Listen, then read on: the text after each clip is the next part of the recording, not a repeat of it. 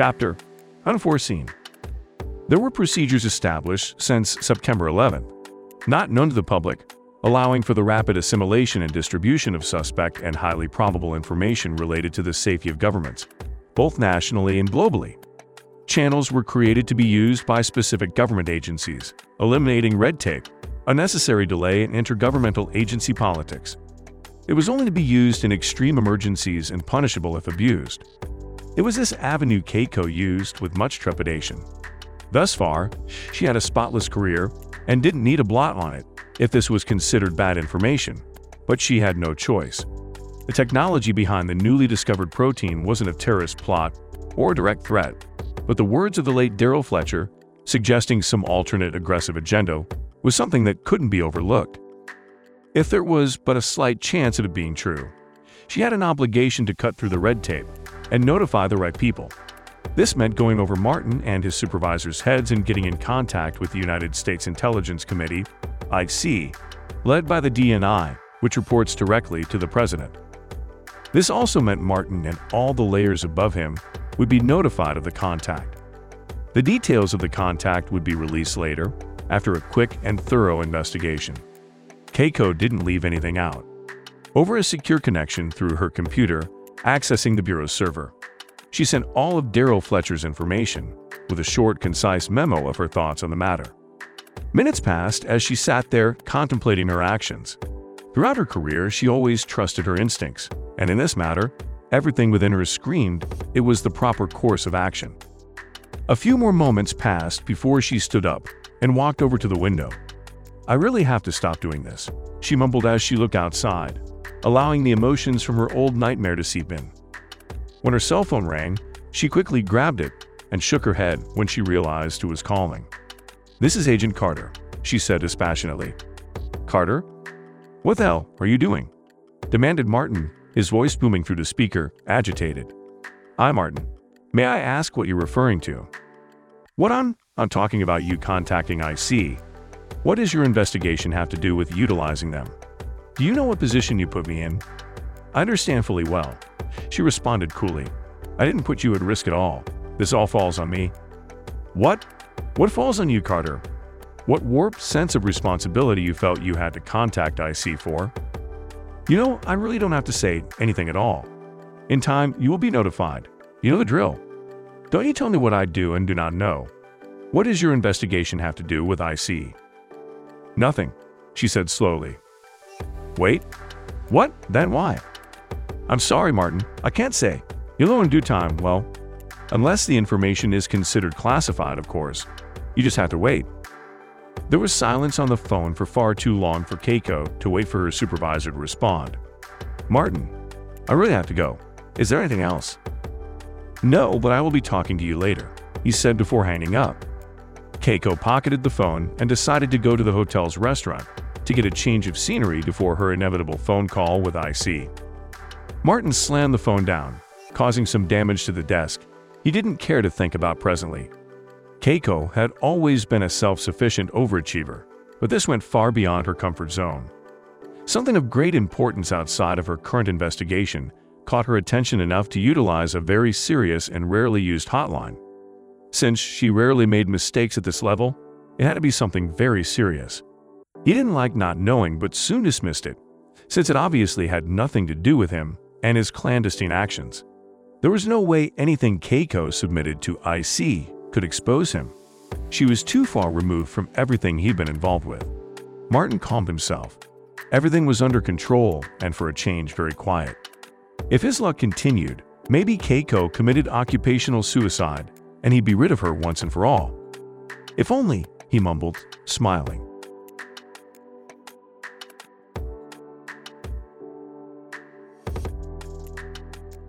The dark, Sheol official sat quietly in a 7x7 meter closed office within his apartment at Burj Al Arab. On a black lacquer desk, made of thick tempered glass, stood five large computer screens. The first screen containing a global view of North and South America. The second, Europe, Asia, and the Middle East. The third, Africa. The fourth, Australia. And the last, Antarctica. Scattered throughout the global views of each continent were small red dots located around areas of dense population. There were thousands of red dots scattered throughout the globe, representing the current locations of all Sheol agents who would soon release the first wave of infection, barring Antarctica for obvious reasons. On each monitor, there were pull-down boxes showing statistics pertaining to current city populace, flights entering and leaving major airports, temperature, shifting wind conditions, and countless more. The dark Sheol official could easily include and exclude other displayed information by simply clicking one of the submenus. He sat in a black leather chair with wheels to shift easily from one screen to the next, gliding from one screen to the other. His fingers flew over each keyboard, accessing information and inputting information to be sent directly to the Sheol agents under his control. His primary jurisdiction was the European Asian Middle Eastern regions, while the other four officials at his level were over the other continents. Of course, the official over Antarctica really didn't have much to worry about during Phase 1, however, his role would be extremely important later, once the fake vaccine took full effect. It was projected with high probability that once the plague manifested globally, those not yet infected would try to escape the major continents and flee to places with very low human contact. Several spots around the globe were already figured to be those zones, with certain spots in Antarctica as the major endpoints for such an exodus. Many of the agents were already in place, while some were just hours behind schedule. Overall, everything was going according to plan. The dark, Sheol official reclined in the chair, placing his hands behind his head. He felt fantastic. Ever since he inoculated himself, he felt like a new man, empowered. His mind was quicker and clearer than ever, and he felt completely energized. After 48 hours, it'll all begin, he thought. Tomorrow, all agents will be in place, inoculate themselves, and begin preparing themselves for the Great Purge. The only thing left for the Dark, Sheol official to do was to oversee Phase 1. He glanced at all the monitors quickly before getting up. The screen displaying Antarctica flickered for a second, then regained its resolution. He looked at the screen for a few seconds to make sure there wasn't a problem. Satisfied, he rose from the chair, left the room, and made his way to the kitchen to get a quick bite. While he was in the kitchen, the same monitor flickered on and off for close to 10 seconds before returning to normal. When he returned, he went right back to work viewing each screen while focusing on Asia. After a few hours, he suddenly noticed a red icon blinking on the screen for North and South America. Sliding over, he looked at the icon, clicked it, and read the contents. The United States just raised the National Terrorism Advisory System, NTS, to threat level imminent indicating a credible specific and impending terrorist threat against the United States. The dark, Sheol official's fingers flew over the keyboard. Not satisfied, he picked up the phone and called the Sheol official overseeing the continent. What caused the elevation? He asked immediately when his call was answered. I'm looking into it. His counterpart's voice responded quickly. Might be one of those terrorist cells doing something stupid the wrong time. I'll call you back. I'm busy. Sure, said the dark, Sheol official, putting his phone back on the table. Within a few minutes, Europe issued a heightened level of imminent terrorist activity. He shook his head. Both the US and Europe were always looking out for each other. But when warnings started popping up in South America and Australia, he knew something was wrong. The US and Europe were always linked in their terrorist warnings, but these other warnings started to bother him. When Asia and parts of Africa joined the madness, he clasped his hands together and shot out of his chair. A global imminent terrorist alert wasn't normally seen this quickly. There'd never been a single terrorist group that could launch a global attack at once. It could only mean their plan was inexplicably unraveling. Damn it! Damn it! He shouted. This can't be happening. He focused back on his screen of Asia and looked at the nations issuing imminent alerts.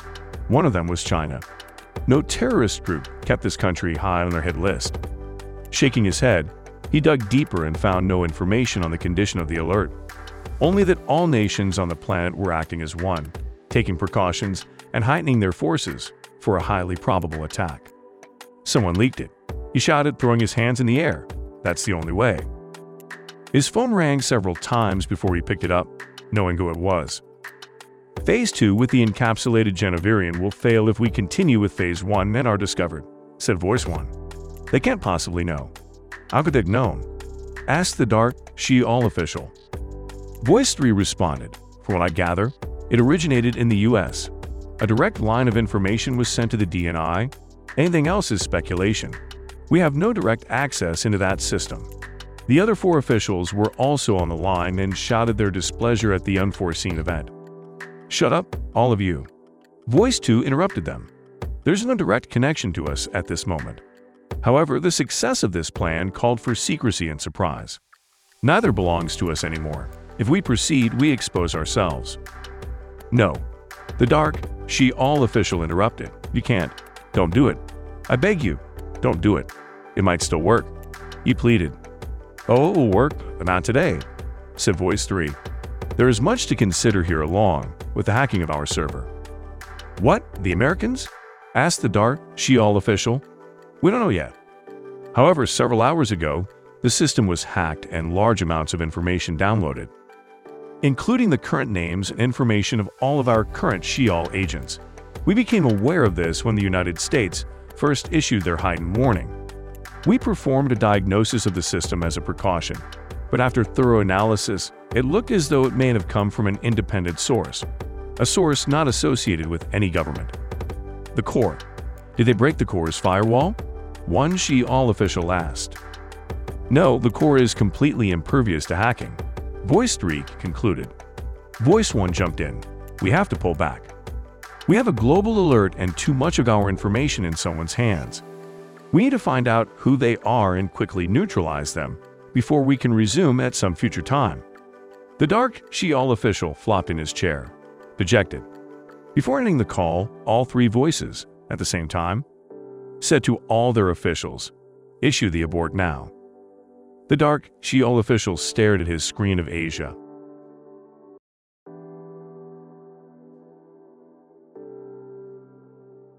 For what seemed like an eternity, it took a monumental effort for him to put his fingers on the keyboard and issue the commands for all units in his jurisdictions to abort the plan.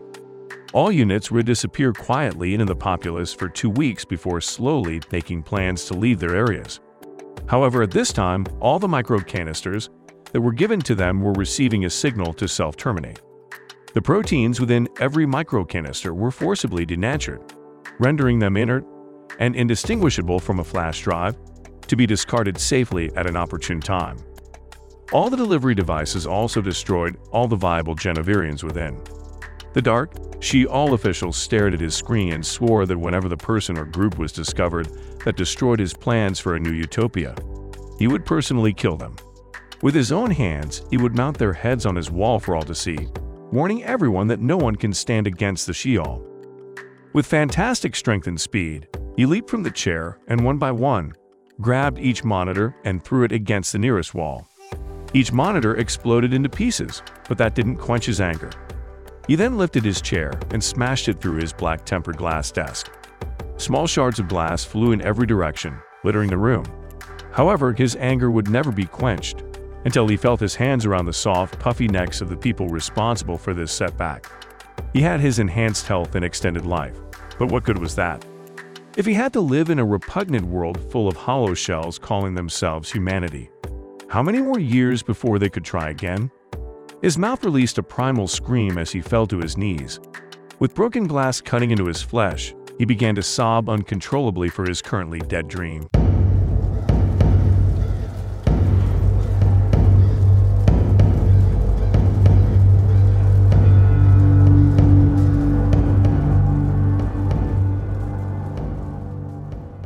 Chapter, What Lies Within.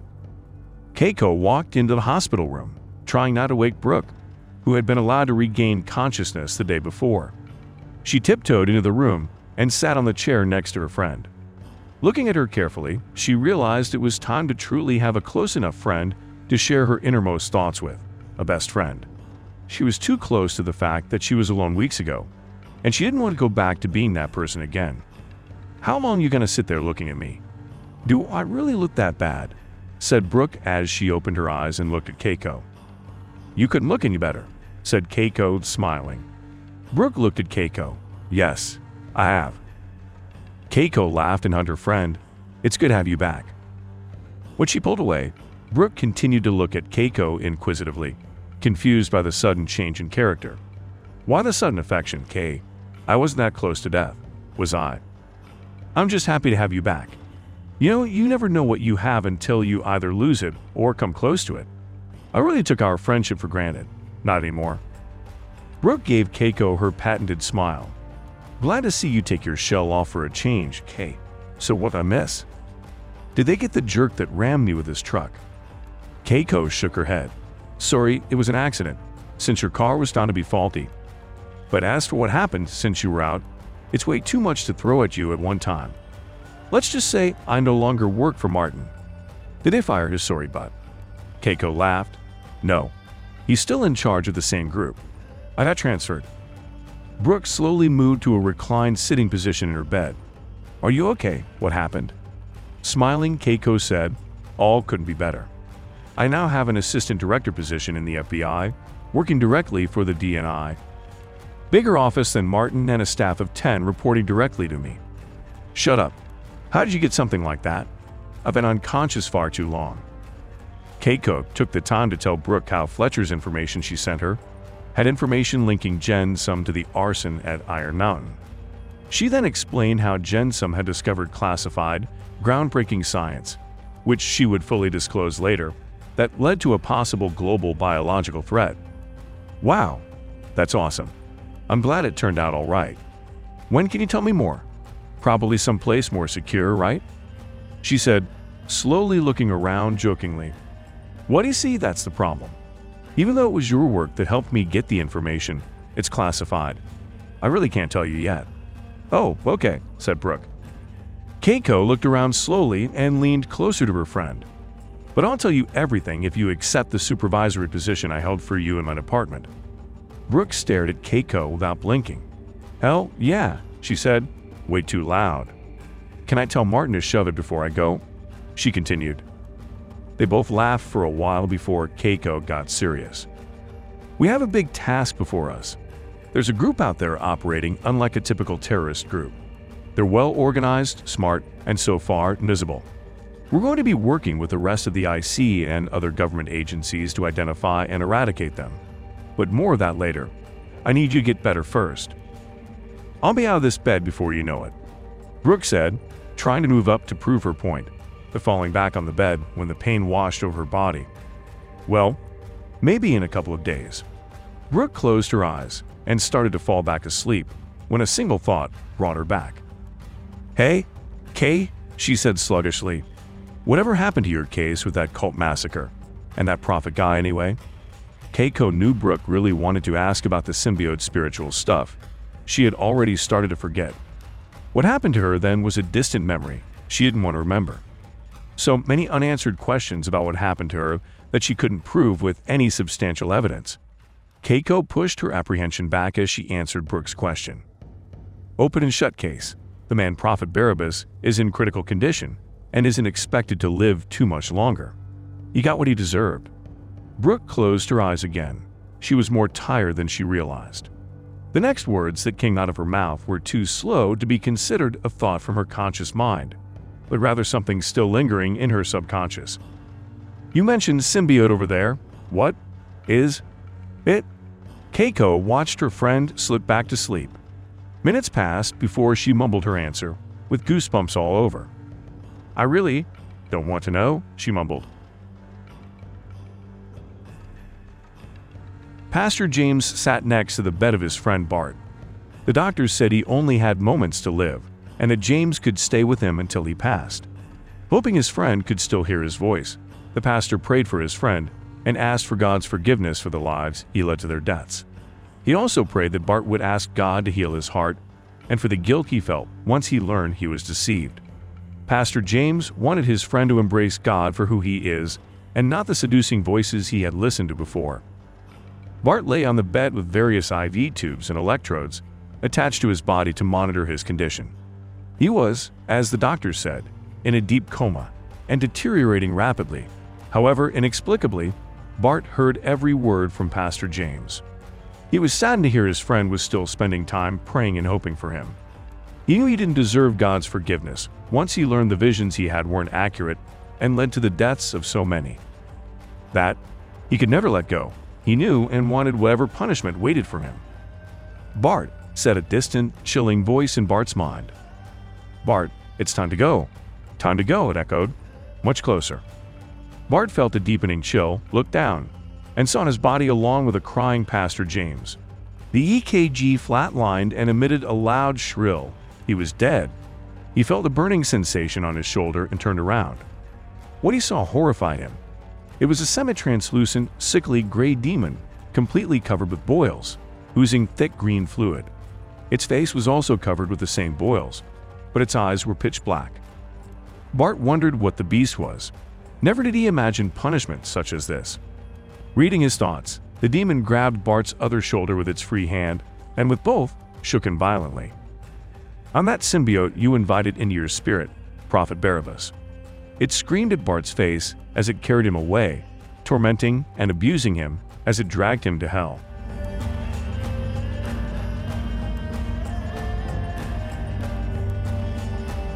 Footnotes Chapter Arsonist Genevirion is a fictional virus particle able to infect mammalian cells. The name was derived from two words, virion and gene.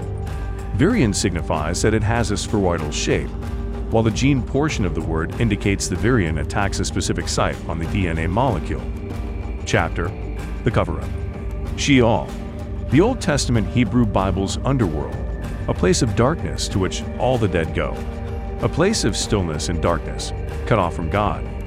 The name was chosen for the global terrorist group because it represents a group of individuals dead to the world and separated from God, residing in a state of spiritual darkness. Chapter Revelations ISCOM, a technology discovered in the 1980s that enabled the introduction of a specific protein, antigen, to induce a strong immune response, being an important tool in vaccine treatment. Chapter What Lies Within 1 Timothy chapter 4 verse 1 from the Amplified Bible. But the Holy Spirit distinctly and expressly declares that in latter times some will turn away from the faith giving attention to deluding and seducing spirits and doctrines that demons teach. The story continues in Book 3, Sheol, The Truth Exposed,